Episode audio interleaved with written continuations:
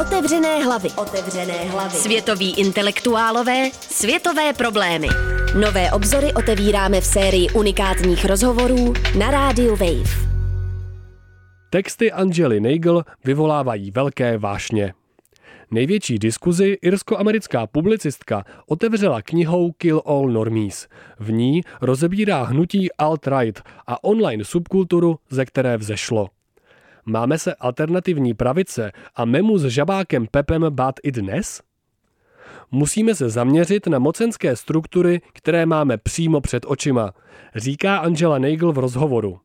Kromě alt-right v něm rozebíráme i politické diskuze na sociálních sítích nebo selhání dnešní levice.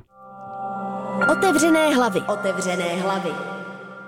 Vaše kniha Kill All Normies o alternativní pravici vyšla v roce 2017. Jak je na tom hnutí alt-right dnes? Americký mediální mainstream v alternativní pravici našel novou obsesi. Když se ale podíváte, jak je na tom hnutí alt-right dnes, tak skoro zmizelo z mapy. Většina důležitých webů je pryč. Společnosti zprostředkovávající platby s nimi rozvázaly spolupráci a čelní představitelé alternativní pravice přišli o účty na sociálních médiích. Řada novinářů ale neměla o čem psát a tak se začali věnovat alt-right. Občas je to fakt směšné, třeba když v Daily Beast vyšel článek Začíná alt-right ovládat renesanční slavnosti? Přesně v ten moment jsem si řekla, že už je to fakt dno. Ať si pravičáci ty renesanční slavnosti nechají, mně už je to jedno. Tohle už není vážná věc. To je docela velké překvapení. Vypadalo to, že alternativní pravice má velký kulturní i politický vliv. Jak se to stalo? Myslím, že to je hlavně kvůli protestům v Charlottesville, kde došlo k fyzické konfrontaci mezi alternativními pravičáky a antifou. Někteří lidé skončili ve vězení, jiní čelí soudním procesům, které se budou táhnout ještě dlouho. Hnutí alt-right se zároveň prakticky rozpadlo. Vzedmula se proti němu vlna mediálního odporu a jeho představitelé zmizeli z politických funkcí. Zároveň ho sužovalo mnoho vnitřních sporů, tak jako každé radikální hnutí, které se stane nečekaně populárním. Alt-right vzešlo z temných proudů internetu. Vidíte dnes nějakou podobně pochybnou, nenápadnou politickou sílu? Ve Spojených státech je dnes velmi těžké o čemkoliv vážně mluvit. Zdejší politika je plná hysterie a týká se to jak médií, tak veřejné debaty. Hnutí alt-right sice zmizelo, ale všichni se snaží najít nový terč. Až ale šok z překvapivého vzestupu alternativní pravice opadne, musíme se zaměřit na struktury moci, které leží přímo před našima očima. Liberální politický systém uprostřed své krize využil pravicová hnutí, aby se obhájil. Jeho základní krédo zní, není žádná alternativa. Lidé ho pomalu začínali rozporovat, jenže najednou přišlo alt-right.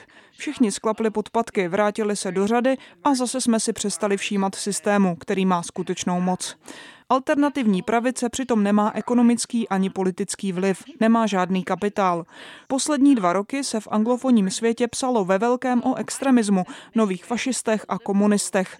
K takovému narrativu ale musíme být kritičtí, protože je to jeden z nástrojů, kterým liberalismus upevňuje svoji pozici.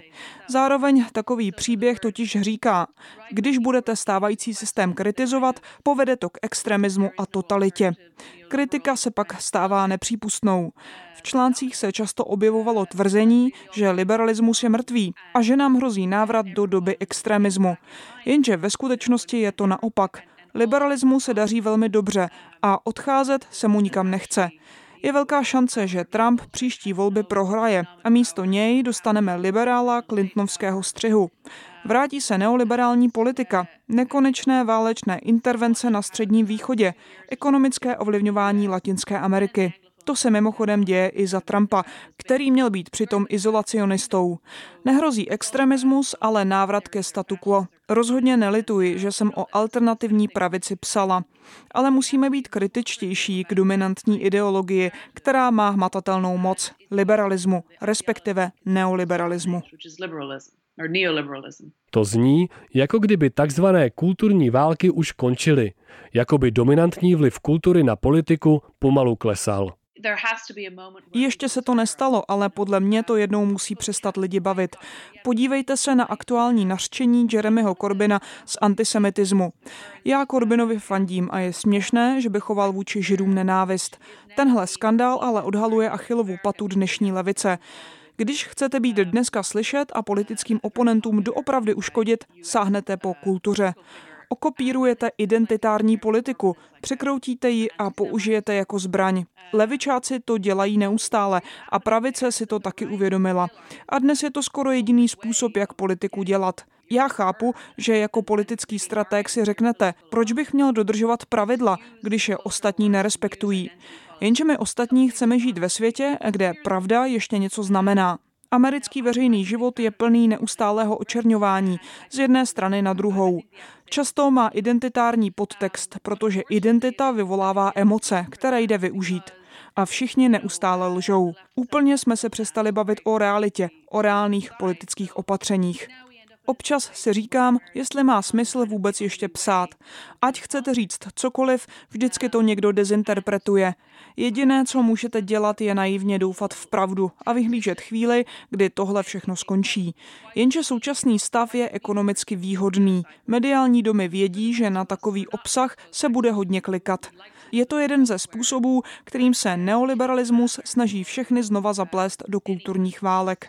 Zveličují se kauzy, které ve skutečnosti nemají žádný význam. Inteligentní diskuze najdete jen na stránkách celkem elitních médií.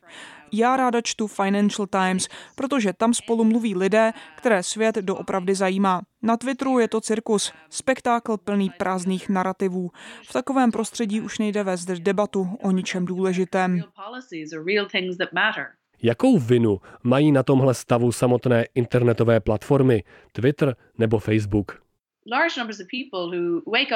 Spousta lidí se každý den probouzí s myšlenkou, nad čím se dnes zase spravedlivě rozhorčí. Jde o silné emoce, uznání od ostatních. Lidé z obou stran politického spektra se skrze ně stávají součástí skupiny, subkultury, virtuální sítě. Mají radost z kolektivní nenávisti k nepříteli. Je to způsob, jak budovat svoji osobní značku. Co jiného je Facebook než platforma pro narcisismus – a jeho manažeři to moc dobře vědí. Připadá mi, jako by se politika memefikovala. Když se podívám na své sociální sítě, vidím spoustu pravicových, levicových, konzervativních i liberálních memů.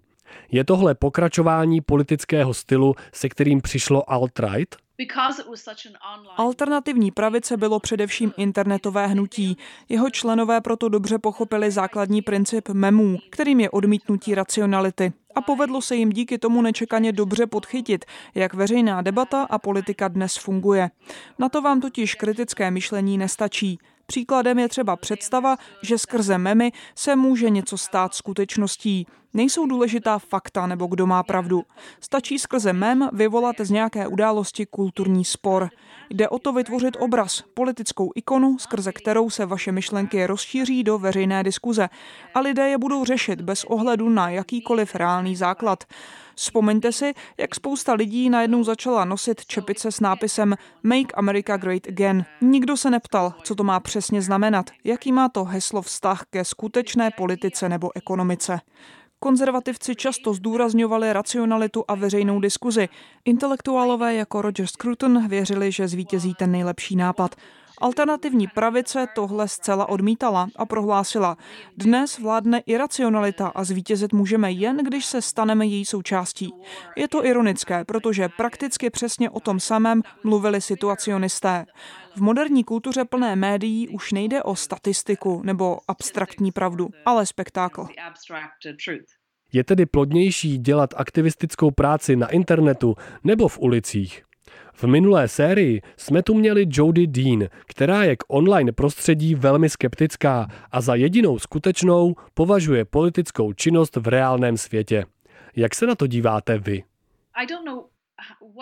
Sama si nejsem jistá. Někteří přátelé mi říkají, že se o online svět zajímám moc. Reálná politika se podle nich děje venku. Někdy mám pocit, že je to pravda. Když se podíváte na globální ekonomickou činnost a zájmy, co za ní jsou, můžete se dozvědět o budoucnosti hodně. Online svět ale politiku změnil, i když za to nejvíc můžou manipulace a hromadná šikana. Nemůžu přijít na nic, čím by byl internet pro politiku prospěšný, protože každá dobrá věc má v online prostředí taky špatnou obdobu.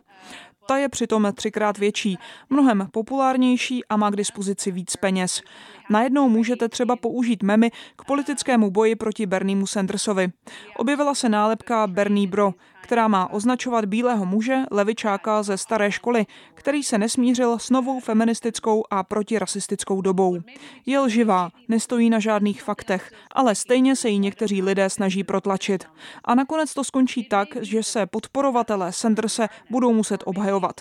Ne, on není sexista. Podívejte se, jak volil v roce 1974. Jenže jakmile dnes začnete něco vysvětlovat, skončili jste. Když se bavíme o formální politice, zajímalo by mě, co říkáte na to, jak na internetu vystupuje poslankyně Alexandria Ocasio-Cortez. Jakoby z online médií uměla pracovat lépe než jiní politici a političky. Je velmi charismatická, má dobrý vzdorovitý tón, je zábavná a cool. Dost možná je to znamení, že se levice s internetem naučila pracovat efektivně. Jenže na internetu jde hlavně o charisma a to je jen část politiky. Mě zajímají konkrétní opatření. Pokud bude skvěle komunikovat dál, ale změní se její plány, tak na online tváři už záležet nebude. Mám ji ale ráda, doufám, že svoje hodnoty nezradí. Jedinou špetku optimismu ve mně vyvolává víra, že lidé jednou o nekonečné cykly nenávisti ztratí zájem a začnou se zajímat o reálné politické problémy. Nadějné je třeba vítězství demokratické političky Tulsi Gabbard. Její kampaně byla pozitivní. Gabbard se jen nevymezovala, měla i pozitivní program.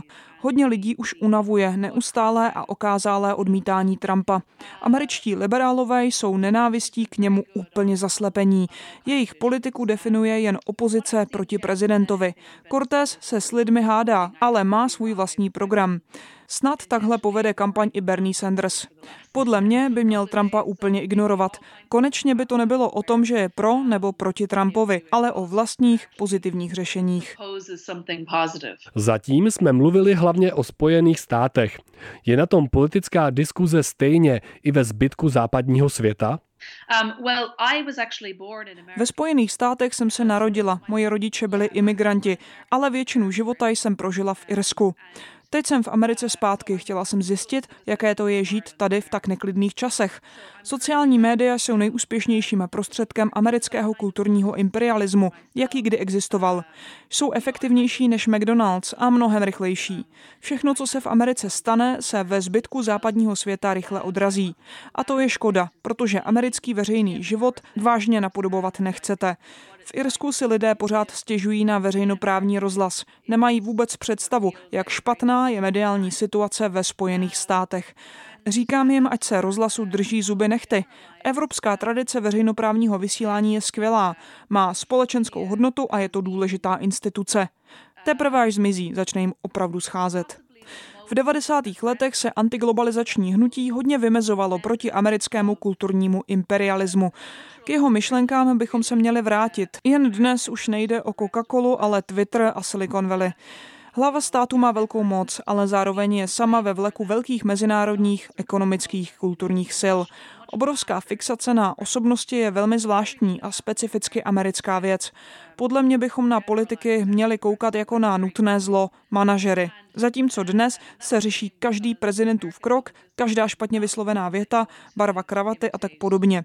Jakoby americká demokracie ještě nedospěla. Přijde mi, že je to mentalita národa, kterému by víc vyhovovala monarchie. Vaše kritika identitární politiky a politické korektnosti vyvolala spoustu nesouhlasných reakcí. Odnesla jste si z ohlasů na vaši knihu něco zajímavého? Obecně mi vadí, že si lidé něco myslí v soukromí, ale veřejně to neřeknou. Ale dnes mám pocit, že proto mohou mít hodně dobré důvody. Když něco řeknete veřejně, mohou se vám stát hrozné věci. Moje kniha ani nebyla tak kontroverzní, ale rozebírala některá levicová tabu. Od té doby probíhá nekonečná kampaň, která mě má osobně zničit. Je to docela strašidelné, protože za ní nejsou jen anonymní lidé z Twitteru, ale taky obsesivní komentátoři, kteří o mě píšou každý den. Mě nic nezajímá tolik, abych o tom každý den tweetovala. Svým přátelům dávám tipy, do jakého sklepa se mají podívat, pokud najednou zmizím. Jakmile porušíte některá levicová tabu, máte problém. O některých věcech se na levici vůbec nedá diskutovat. Hrozilo by vám totiž, že budete pět minut vypadat špatně. Zajímavé je, že většina lidí, kteří se mnou souhlasili, patřili ke starším ročníkům. Možná je to proto, že vyrůstali v době, kdy se na levici dalo o věcech mluvit. Chtěla bych se do ní vrátit. Diskuze politické hnutí neoslabuje, právě naopak. Dnes jsou lidé závislí na uznání ostatních. Je potřeba mít ten jeden dogmaticky správný názor a nikdo se nepokouší odlišit. Před dvěma měsíci jsem se zapojila do debaty o otevřených hranicích a migraci. Zdálo se mi totiž, že bez nějaké větší diskuze vzniká nové dogma otevřené hranice. Přitom je to pozice, která je ve své podstatě velmi libertariánská. Rozčilovalo mě to, protože se z toho stával názor, který prostě musí mít každý. Ještě před pár lety Bernie Sanders říkal, že otevřené hranice jsou nápad bratrů Kochových. Dnes by vás za to levice úplně vyštípala. Populistická pravice může prohrát, jen když něco vážně pokazí.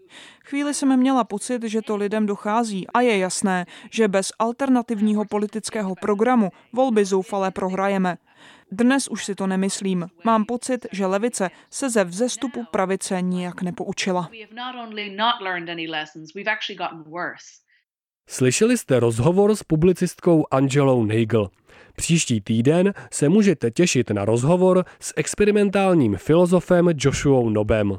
Naslyšenou se u dalšího dílu série Otevřené hlavy těší Ondřej Trhoň. Otevřené hlavy. Otevřené hlavy.